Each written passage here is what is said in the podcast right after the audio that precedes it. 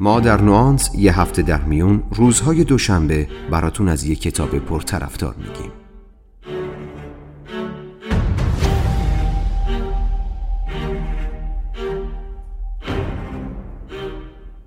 نوانس.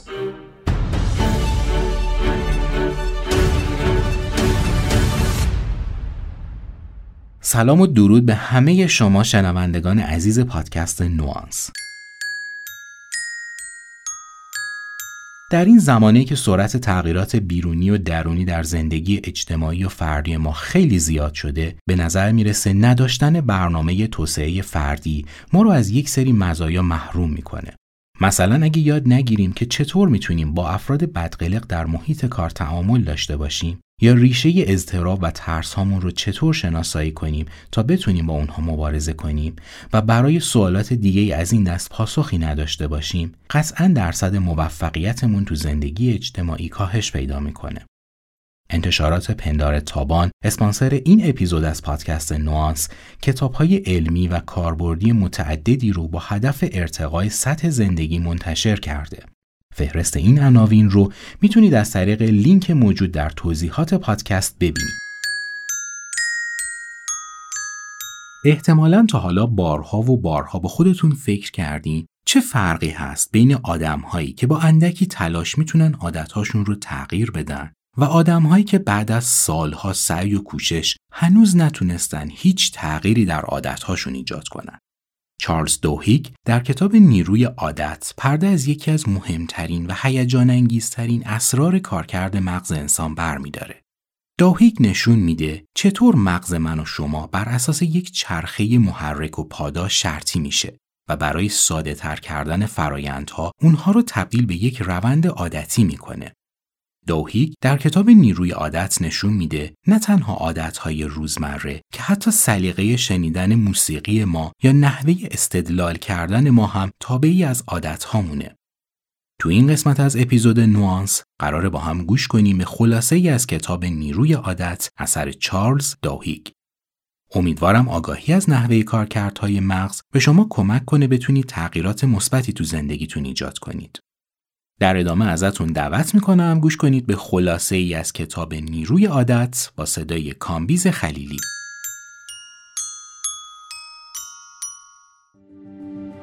مغز اتشناک چگونه عادتهای تازه خلق کنید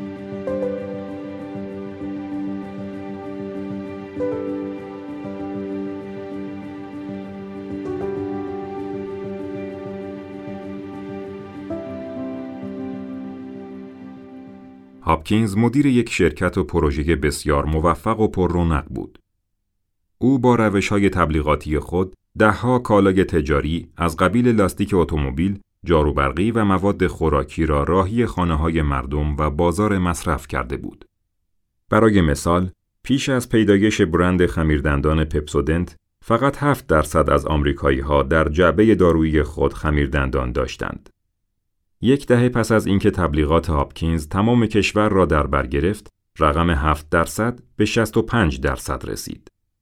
او روی پسترهای تبلیغاتی نوشته بود: کافی است زبانتان را روی دندانهایتان بکشید تا لایه‌ای را روی آنها احساس کنید که دندانهای شما را بدرنگ جلوه می دهد و سرآغاز پوسیدگی دندان هاست.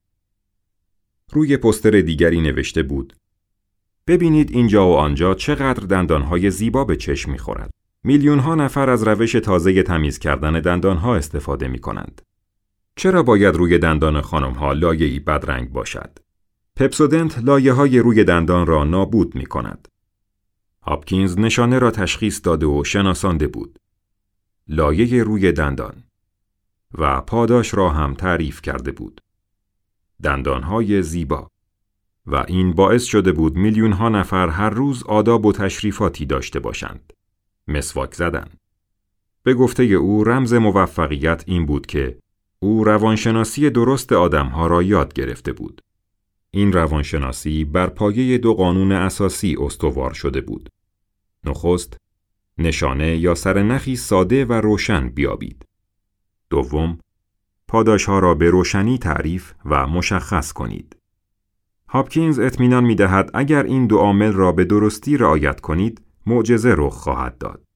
اما دو قانونی که هاپکینز ارائه داده کافی نیست.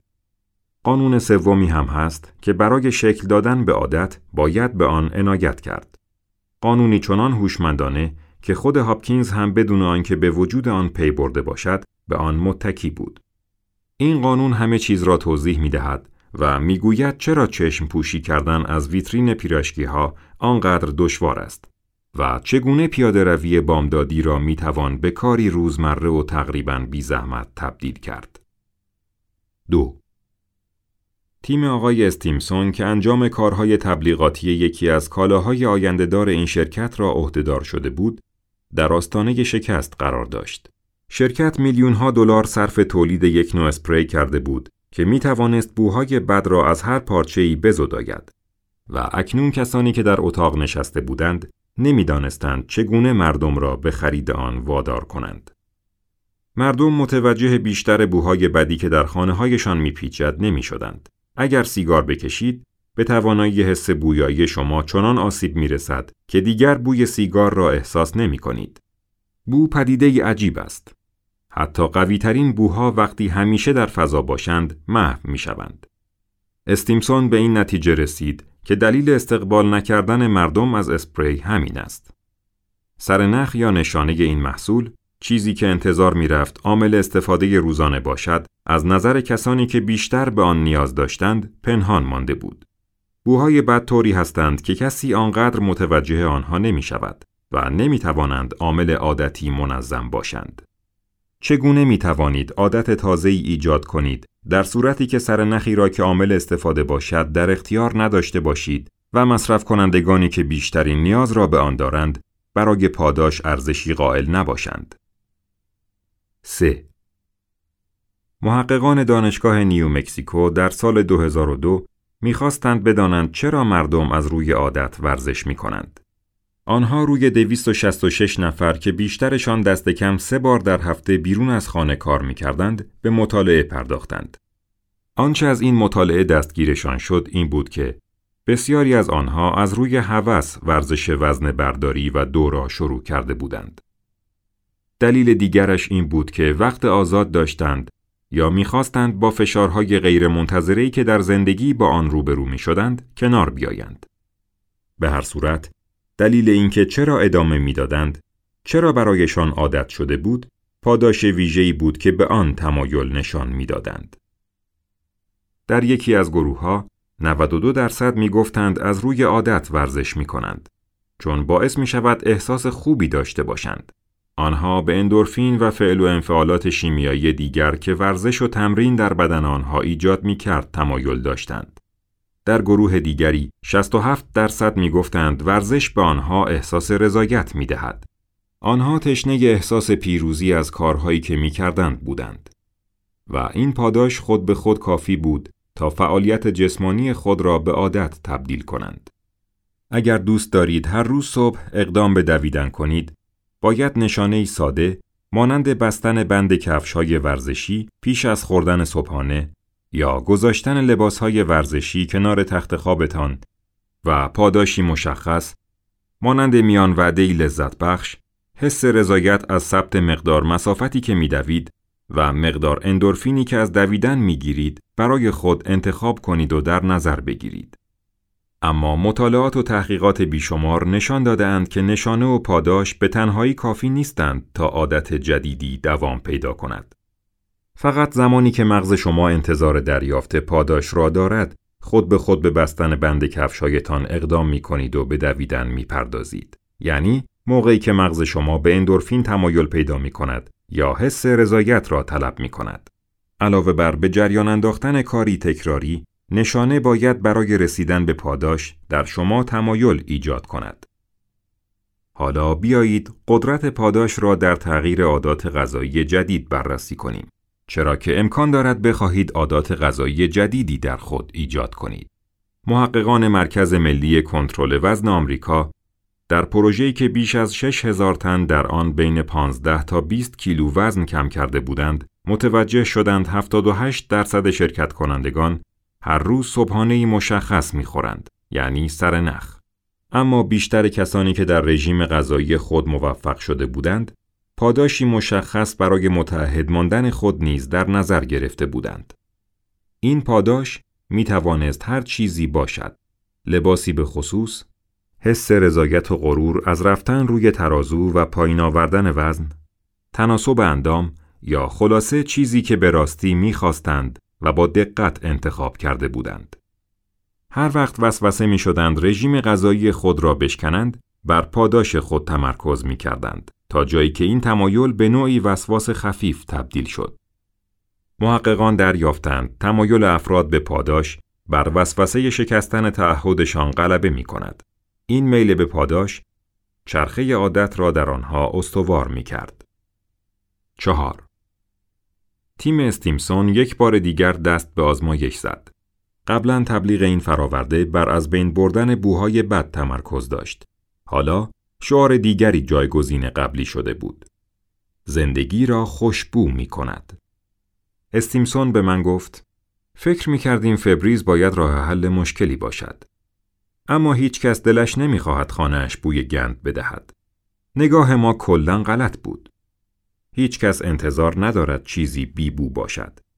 به عبارت دیگر، وقتی نیم ساعت وقت می‌گذاریم و به نظافت می‌پردازیم، دلمان می‌خواهد همه چیز بوی خوب بدهد. طی دو ماه فروش دو برابر شد. استیمسون ارتقای درجه پیدا کرد و تیم او پاداش گرفت. 5. پی بردن به دانش تمایلات برای شرکت ها به منزله انقلاب و دگرگونی است. هوس و تمایل است که عادت را تحریک می کند. اگر بدانیم چگونه تمایلی را تحریک کنیم، ایجاد عادتی تازه را ساده تر کرده ایم. هر شب میلیون ها نفر برای اینکه حس خنکی و سوزش را در دهان خود تجربه کنند، مسواک می‌زنند. میلیون ها نفر هر روز صبح کفش های ورزشی خود را می پوشند و به راهپیمایی و دویدن می پردازند که هورمون اندورفین در مغزشان پدید آید. و این چیزی است که به آن تمایل دارند و هوس آن را می کنند. شناخت و درک علم تمایلات برای شرکت ها موضوعی حیاتی است. بسیاری از کارها هستند که ما باید آنها را روزانه و منظم انجام دهیم. اما هرگز به عادت تبدیل نمی شوند. برای مثال، ما باید هر روز مراقب میزان مصرف نمک یا شکرمان باشیم یا آب زیادی بنوشیم. همچنین باید هر روز سبزیجات بیشتر و چربی کمتر بخوریم. باید هر روز ویتامین مصرف کنیم و ضد آفتاب بزنیم. لزوم عادت شدن مورد آخر بسیار واضح است. زدن مقدار کمی ضد آفتاب به صورت هر روز صبح میزان احتمال ابتلا به سرطان پوست را تا حد زیادی کاهش می دهد. اما با وجود این، کمتر از ده درصد آمریکایی ها هر روز ضد آفتاب استفاده می کنند. در حالی که همه آنها هر روز دندانهایشان را مسواک می‌زنند.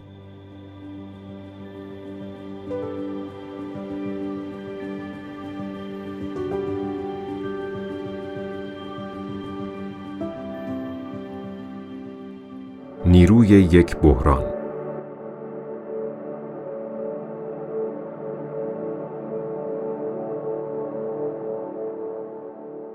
چگونه رهبران از دل حادثه عادتهایی میآفرینند و آنها را پیاده می کنند.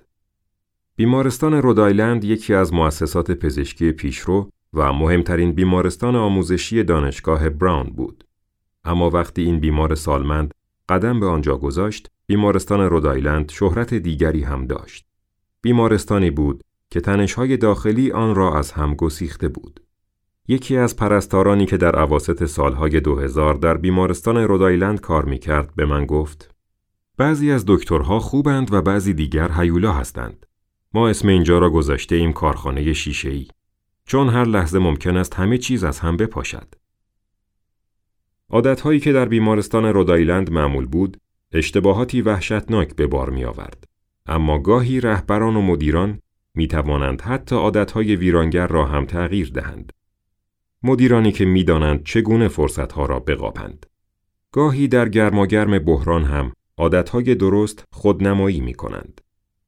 دو نویسندگان کتاب نظریه تکاملی تغییر اقتصادی ریچارد نلسون و سیدنی وینتر هر دو استاد دانشگاه ییل بودند.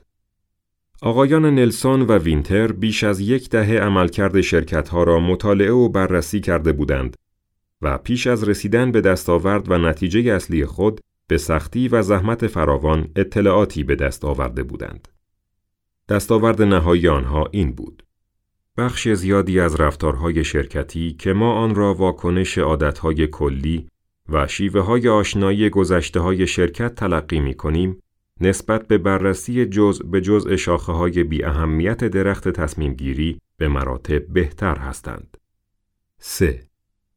چگونه یک سازمان می تواند عادتهایی را جا بیاندازد که قدرت را متعادل کنند و در عین حال دست به انتخاب شخص یا هدفی بزنند که سرتر از هر کس دیگری باشد. چگونه پرستارها و دکترها می توانند در قدرت سهیم باشند در حالی که هنوز تلاش می کنند بدانند مسئولیت با چه کسی است.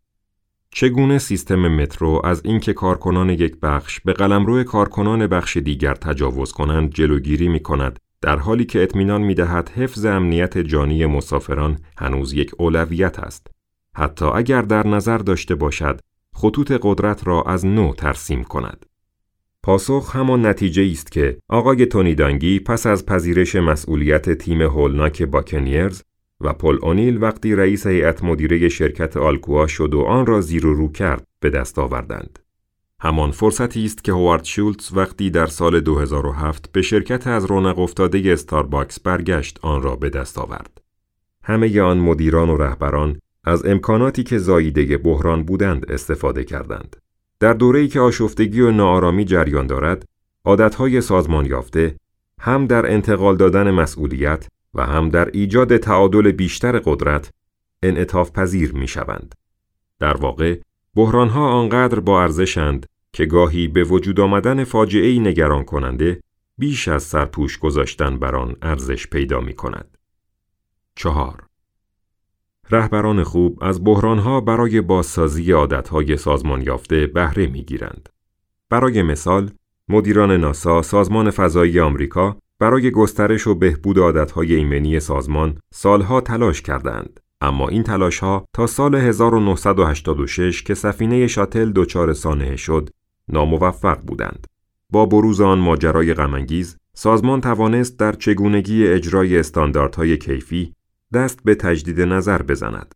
خلبانهای خطوط هوایی هم سالها تلاش کردند کارخانه های هواپیماسازی و کنترل کنندگان ترافیک هوایی را متقاعد کنند که چگونه کابین هواپیماها را از نو طراحی کنند و کنترل های ترافیک هوایی را یک پارچه سازند.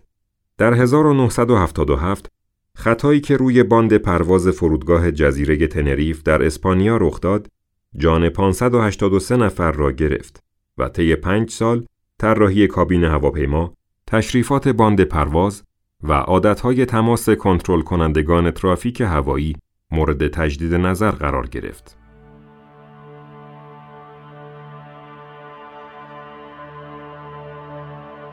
نورولوژی اراده آزاد آیا ما مسئول عادتهایمان هستیم؟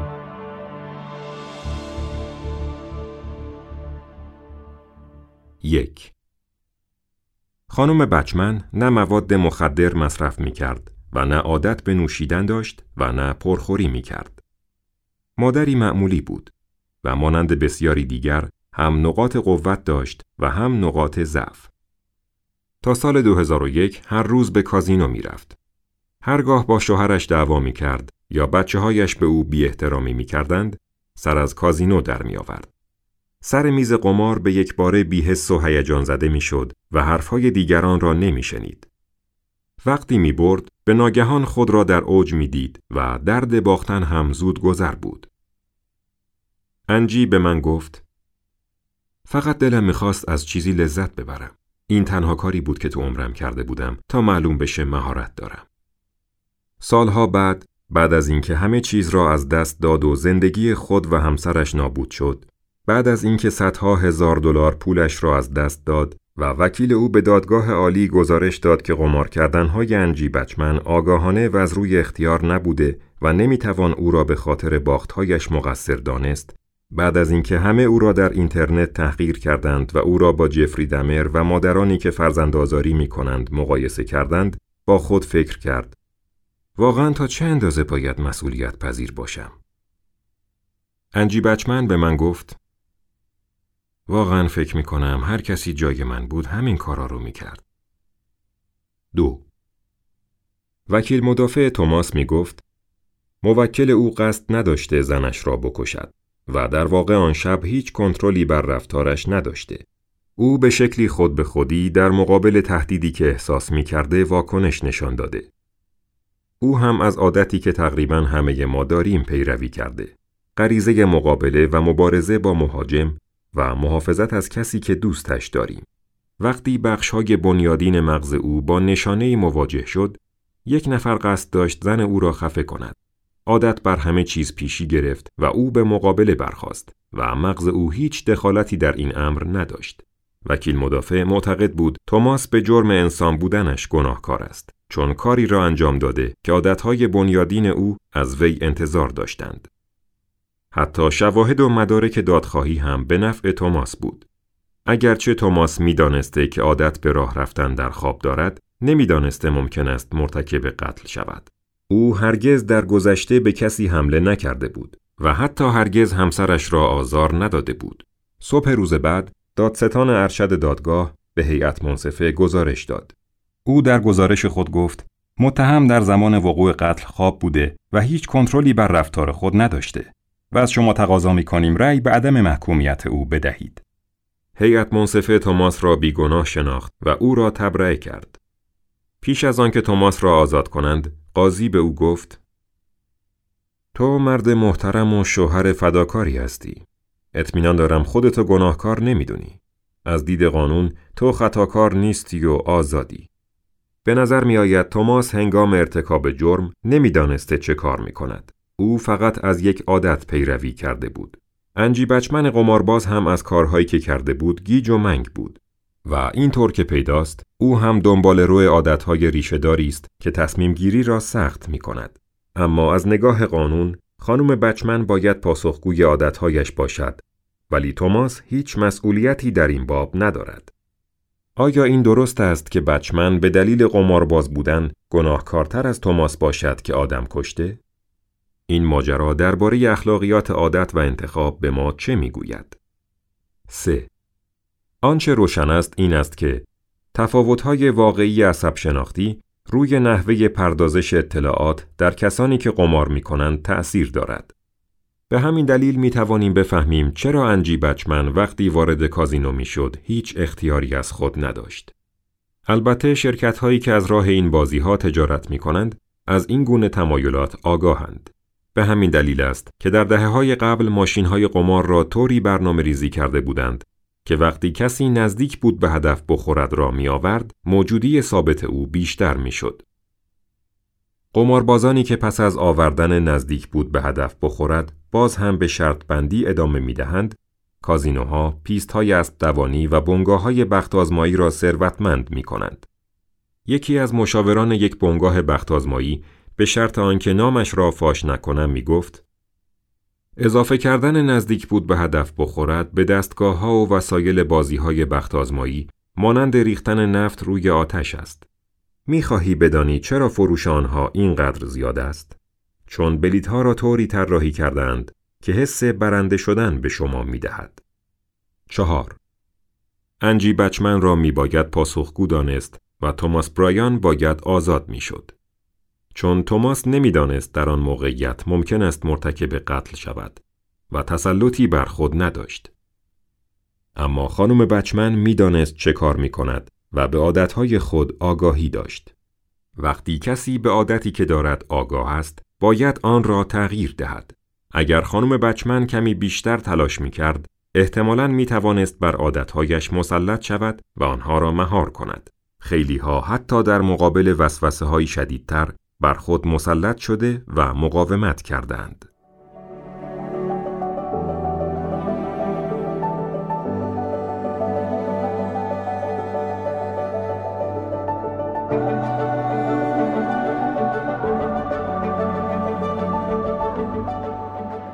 خب رسیدیم به پایان این اپیزود از پادکست نوانس.